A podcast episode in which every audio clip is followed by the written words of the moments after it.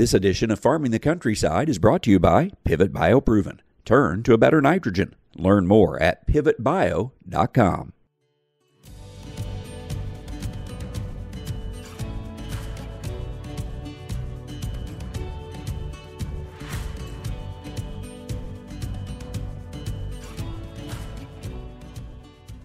Welcome to Farming the Countryside. I'm Andrew McCrea. Joe Nichols was 18 when his family had to sell their farm in the 1980s farm crisis. He decided to stay in his community, slowly worked his way back into farming, building an operation that this year had him recognized as one of the top producer of the year finalists. Learn what he did to establish and grow his farm and how he manages over 90 employees today on an operation covering 25,000 acres. It's an inspiring story for all of us, and it's our topic for this week's Farming the Countryside, brought to you by Pivot Bio. If you ask farmers what their greatest concern is this year, they would likely say rising nitrogen prices. For our farm, higher nitrogen prices and our desire to increase bushels with more sustainable farming methods led me to Pivot Bio Proven 40, which can produce up to the equivalent of 40 pounds of synthetic nitrogen. Our field demonstrations show an opportunity for a better ROI and a reduction of synthetic nitrogen. Turn to a better nitrogen with Pivot Bio. I hope you'll learn more. Just go to pivotbio.com.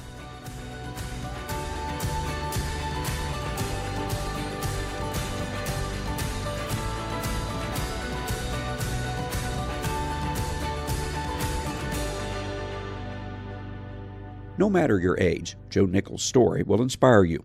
As he will share, he saw his family lose everything in the early 1980s, but he wanted to remain in his community. Today, his farming operation covers over 25,000 acres of crops and livestock, and he has over 90 full and part time employees.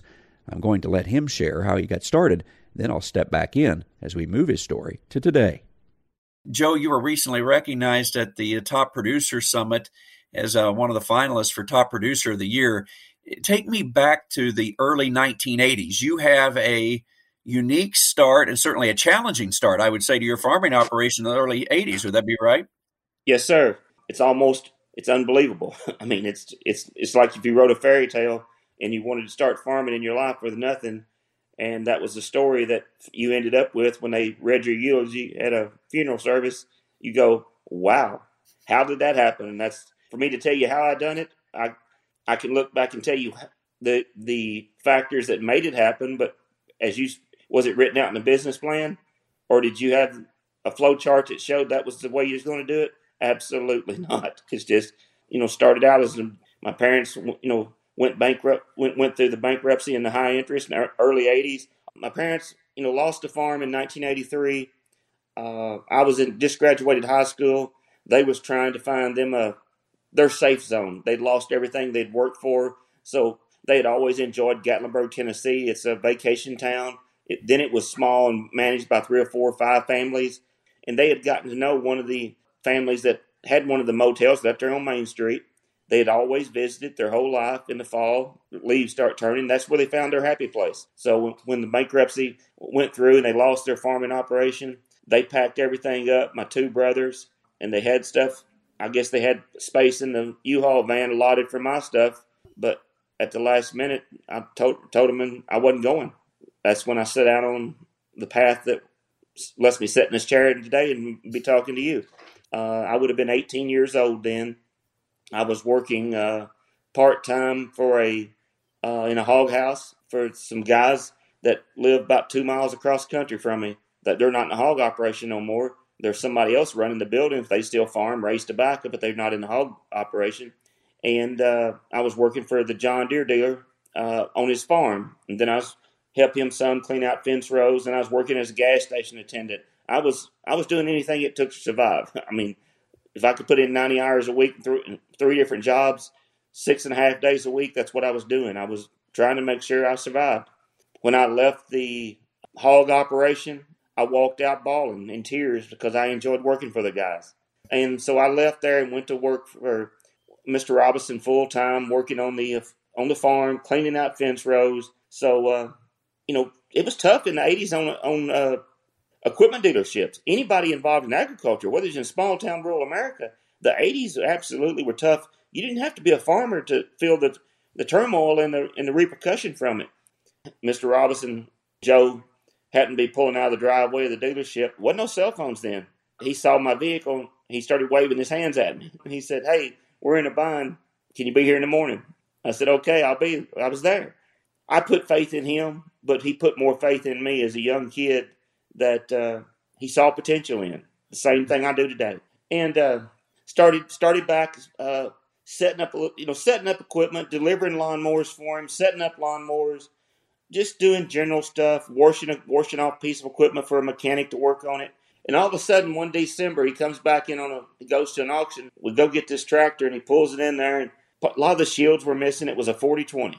And he, he said, This is your project for the winter. I remember exactly where it was set. And I worked on it and worked on it, took a lot of pride in it. And he would show me, and I'd ask questions. So it went on from there. I, I, I become, I'm not being arrogant, but I was second to none in the mechanicing. I can, it wasn't a pro, I, I've never found a problem I couldn't figure out.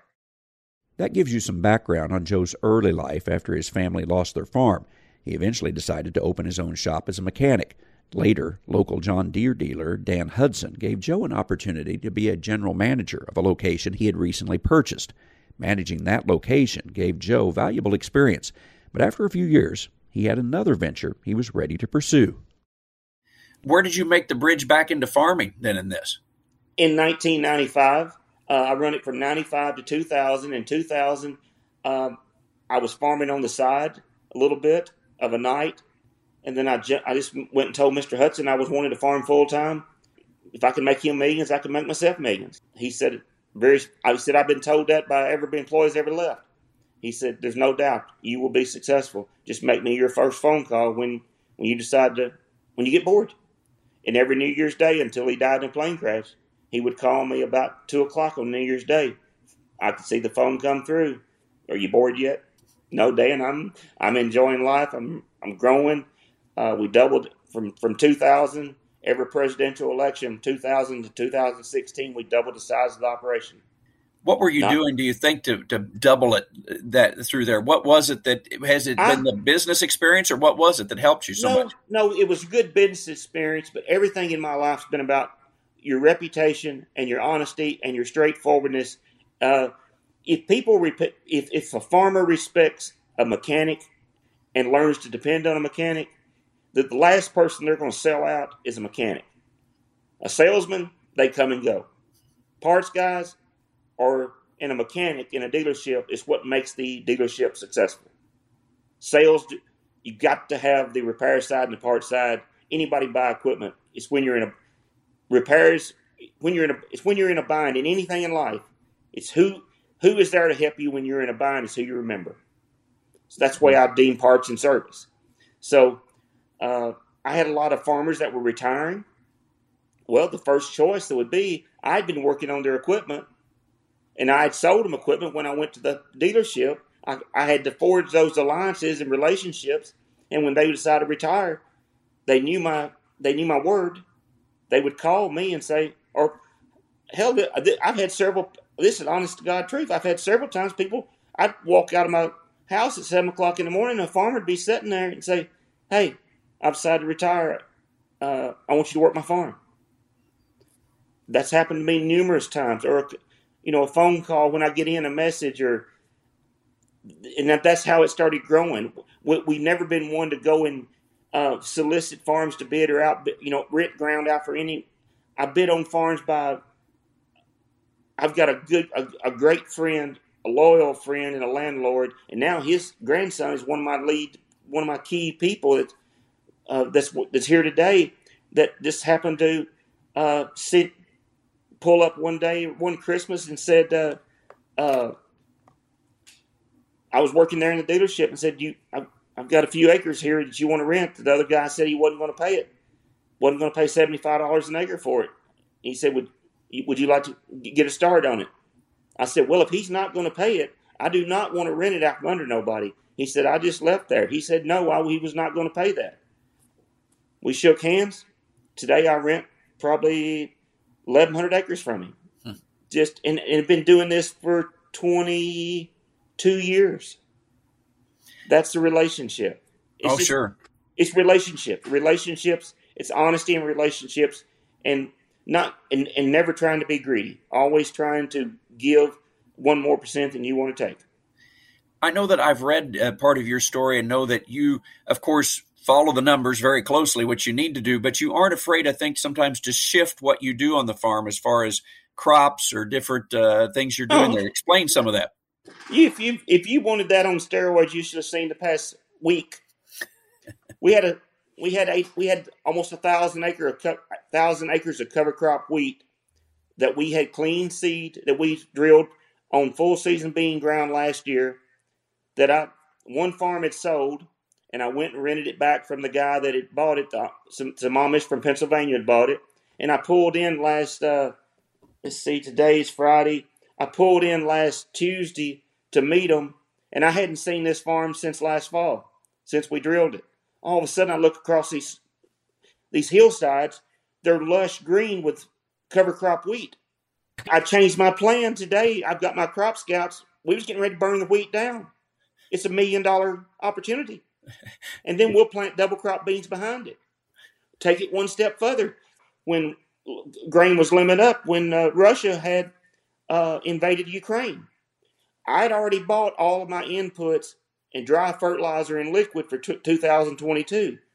By God's grace, we had already applied all of our dry fertilizer last fall, and our and we own a, a fertilizer facility that we bought from Nutrien, and we've got a working relationship, a great working relationship with Nutrien. I made a phone call at eight o'clock on last Thursday morning. By Friday morning, I bought. We've got the capacity to hold 600,000 gallons of liquid, 32% liquid, and 1,750 tons of dry fertilizer. In 24 hours, I had purchased all of 2023's liquid nitrogen needs and 80% of my dry fertility needs. They started delivering them three days ago. I, that afforded me the luxury. I know what my input costs are for 23. I'm sitting here today going going at it backwards. I know what my costs are. Natural gas is going to go through the roof. I know what my liquid costs are, what my fertility and the nitrogen. Boom. I can start marketing 23's crop and know my margins. I know what my insurance coverage is. I know what my land costs are. My equipment's there. There's find me a variable. Right. It, well, it's adapting and changing. Well, and with that, I mean, certainly we live in unprecedented times, so to speak. But would you eh, have done that in the past to be not afraid to go ahead and lock stuff in and market that far out? Some people are afraid to even market 2022 crop that isn't in the ground, hey, but you're full year ahead. Hey, I delivered some 350 corn this fall. I mean, if you keep, you can never sell and go. If you're selling for a profit and you produce it and you risk management, uh, I was on the phone with a guy yesterday. And he said, "You know, you're leaving if you sell corn for six dollars or seven dollars in 2023. You know, you could be leaving. I've got my 2022 wheat crop hedged. Oh, say let's call it 775. It's worth 11 or 12 dollars today. I left four or five million dollars on the table, but I made, but I made, I didn't go broke. And if you got, I've got, I've got nobody else to turn around behind me if I screw up and say, "Hey, I made a bad mistake."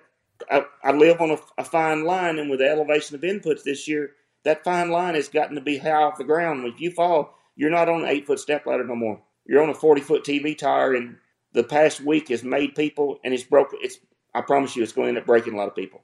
Yeah, adversity lives, gives you uh, lots of opportunities. Well, what would be your advice? I know that you necessarily aren't in the advice business, but yet we still like to learn from one another. So, what would you tell other producers based on what you've learned and grown your business? What would you be doing in these times? Trying to lock in more prices further out, even though we consider these prices to be no, what's no, high? No, no. If you don't, if you don't have your inputs, if you don't know your input cost, your output cost, you can have a good price, and all of a sudden you go backwards. Mm-hmm. In these variable times, we've seen stuff. Look at wheat. Look at the guys that long on the board or had sold their wheat crop in a hedge on the board at seven dollars and thought they was in a wonderful position. Well, if you had sold a million bushels, you're you've got a seven million dollar margin call. If you don't have the staying power, you better stay out of that arena. It's like it's like picking a fight with a bully. You know, unless you've got somebody to back you up, you you're grabbing hold of something that you you can't untie from, or it, it they don't take you prisoners. So sure. no, as far as advice, and that was one of the most reward being recognized in Nashville was nice. I was I was disappointed I didn't win, but from any loss you always learn something. Mm-hmm. But what I thought I was going to learn, I didn't learn. What I did, what I did learn was when the younger guys would come up and ask me, "Tell me what, tell me what and how and why." I would get up out of a listening to a speaker, and we'd go sit outside, coffee, beer, a drink, uh, water, and I would sit and spend a lot of time, uh, not necessarily telling them what to do, is telling them to be more focused on what not to do. If you focus on what not to do, usually what to do is going to show itself real easy. It's it's the pitfalls of not knowing what not to do. It can be be as simple as how you set up your business structure when you start. From you, you don't know what's going to happen 20, 25 years down the road, how that business structure could almost wipe you out. What are some of those what not to do's? I know that it's hard to encapsulate those, but are there a couple that you often share with younger producers? Say, here's a couple of what not to do's that I really learned. One of the one of the most expensive lessons that I built a farming operation from scratch in 2014. Not by my choice, I had to face the uh, 20. I had to face the end of a 20, almost 25 year marriage, and the litigation and lawyers uh, my case was we, we had closed, signed, sealed, delivered. Everybody was happy. Uh, she had remorse in the state of Kentucky. It's a no fault state, and you have 12 months to reopen it. For three years, it litigated it. I didn't finally get it settled to 2018, and four million dollars later, it's your working capital. That's what that's one advice I give a gentleman in Nashville. I said, "Are you married today?" He said, "No." I said, "Have you are you starting out farming?" He said, "Yes." I said, "You need to have it set up in LLC because you can put your life's work in it." And some and some independent minded guy sitting behind a bench with a black robe on doesn't give a damn about your sweat, doesn't give a damn about how much risk you've taken, and he can destroy you without. And you, there is no in family court. There's no appeal court. They're they're God, and I learned that the hard way.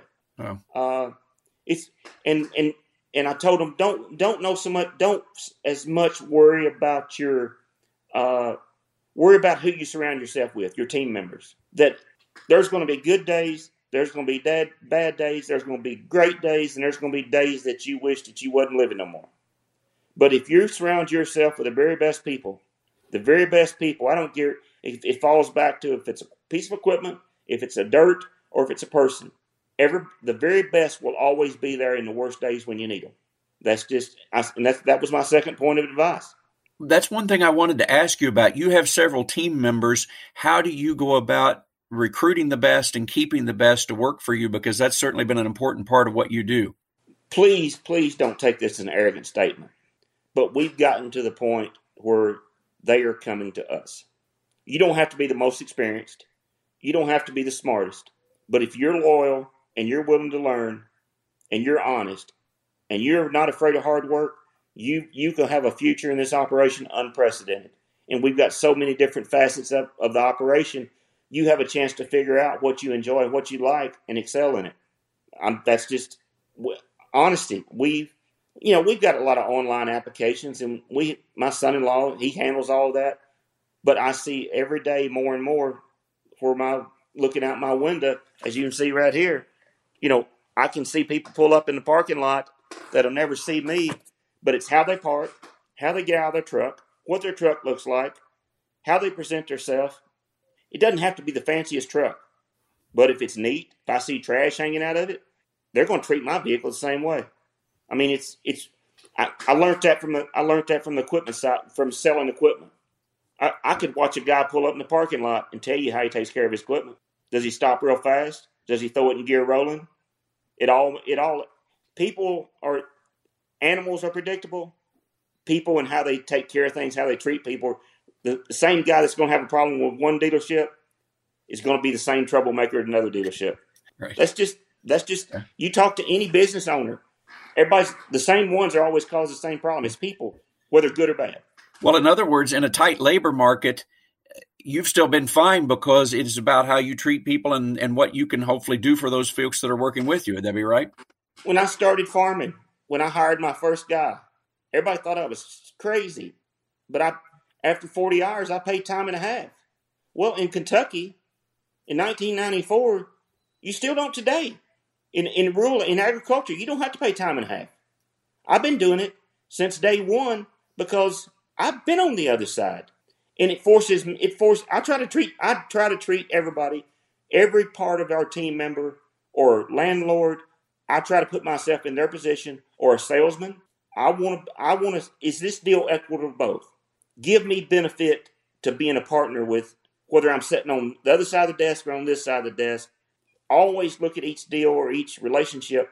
Do I bring value to that deal? And if you do that and you pay people, people, a lot of people's not going to sell you out for money.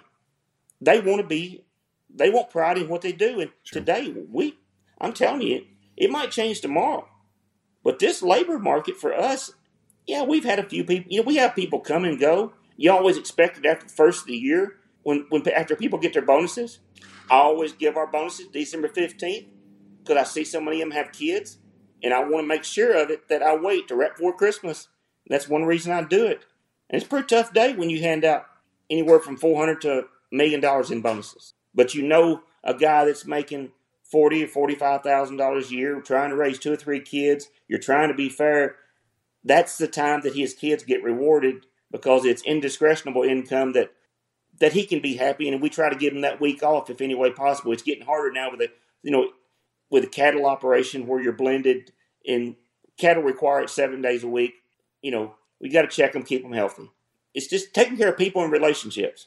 Joe, before we wind up, anything else you would like for folks to know based on your years of experience and uh, your recent recognition there in Nashville? To some people, what's happened in the past week is it's hard to it's hard to fathom this, but in agriculture, and most people don't realize it, for for farmers to excel someplace, others have others suffer in a. I don't care if it's in a county, if it's in a state, a nation, or a world. We're here in the United States today, gr- being granted the greatest opportunity in agriculture that we've seen in our lifetime. The only thing I can compare back to it is in the 70s when I've heard the stories of how you you could make no wrong moves. This is to me, it, but it's the most enjoyable time. Now I'm waking where I was waking up at five thirty. Now I'm up at four because it's not because I'm worried. It's because I can't wait. It's like a kid can't wait to get on a, a tractor or you know I don't, I don't drive the equipment anymore. You can't wait to get to the office because you know it's going to be a it's going to be if it's a roller look at it as a roller coaster. You got some people that fear roller coasters, and some people want to get on the wildest one they find. I'm the wildest one you want to find, but it's structured. I want to know where it's going to start, where it's going to end. But I look back at, I've had some conversations with some guys from Ukraine that's on the inside. You know, they've got wheat crop to harvest.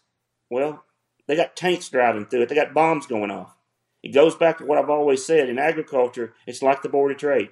For every trade made, for every dollar lost, somebody made it. In agriculture, it's the same way. Everybody in the world can't have a great day in agriculture because it's not possible. And it, that's it's the change and adapting is uh, to me this is the most in, in enjoyable time in agriculture in my lifetime. Joe, I really appreciate the conversation and the time. Well, I'm, I don't really farm anymore. I, I don't call myself a farmer. I just try to change lives and and inspire others. Uh, that's all I'm after. As you can tell, Joe has had quite a life, going from an 18 year old that saw his family lose their farm, then learning to be a mechanic, a general manager of an equipment dealership, and then building his own farming operation. He says he had experience signing the back of payroll checks as an employee before signing the front of checks as an owner. That perspective on both sides of a working relationship has been very valuable to him. Today, Seven Springs Farm in Cadiz, Kentucky is not only recognized as a leader in agriculture in that area, but in the nation as well. I always like the opportunity to visit with top producer finalists and award winners as you can learn much from them. You may recall we recently featured Susan Weaver Ford, who is from Kinley, North Carolina, and was the 2022 Trailblazer of the Year. You may also be interested in scrolling back to episode 154 of Farming the Countryside to hear from past top producer of the year, Lon Frahm. His story is one of the most listened to broadcasts from the last year and one packed with plenty of ideas on managing farming operations of any size. Remember, you can hear all of our shows at farmingthecountryside.com or on your favorite podcast platform. And you can follow Farming the Countryside on Facebook as well. I appreciate you listening. I'm Andrew McCrea. I'll catch you next time on Farming the Countryside.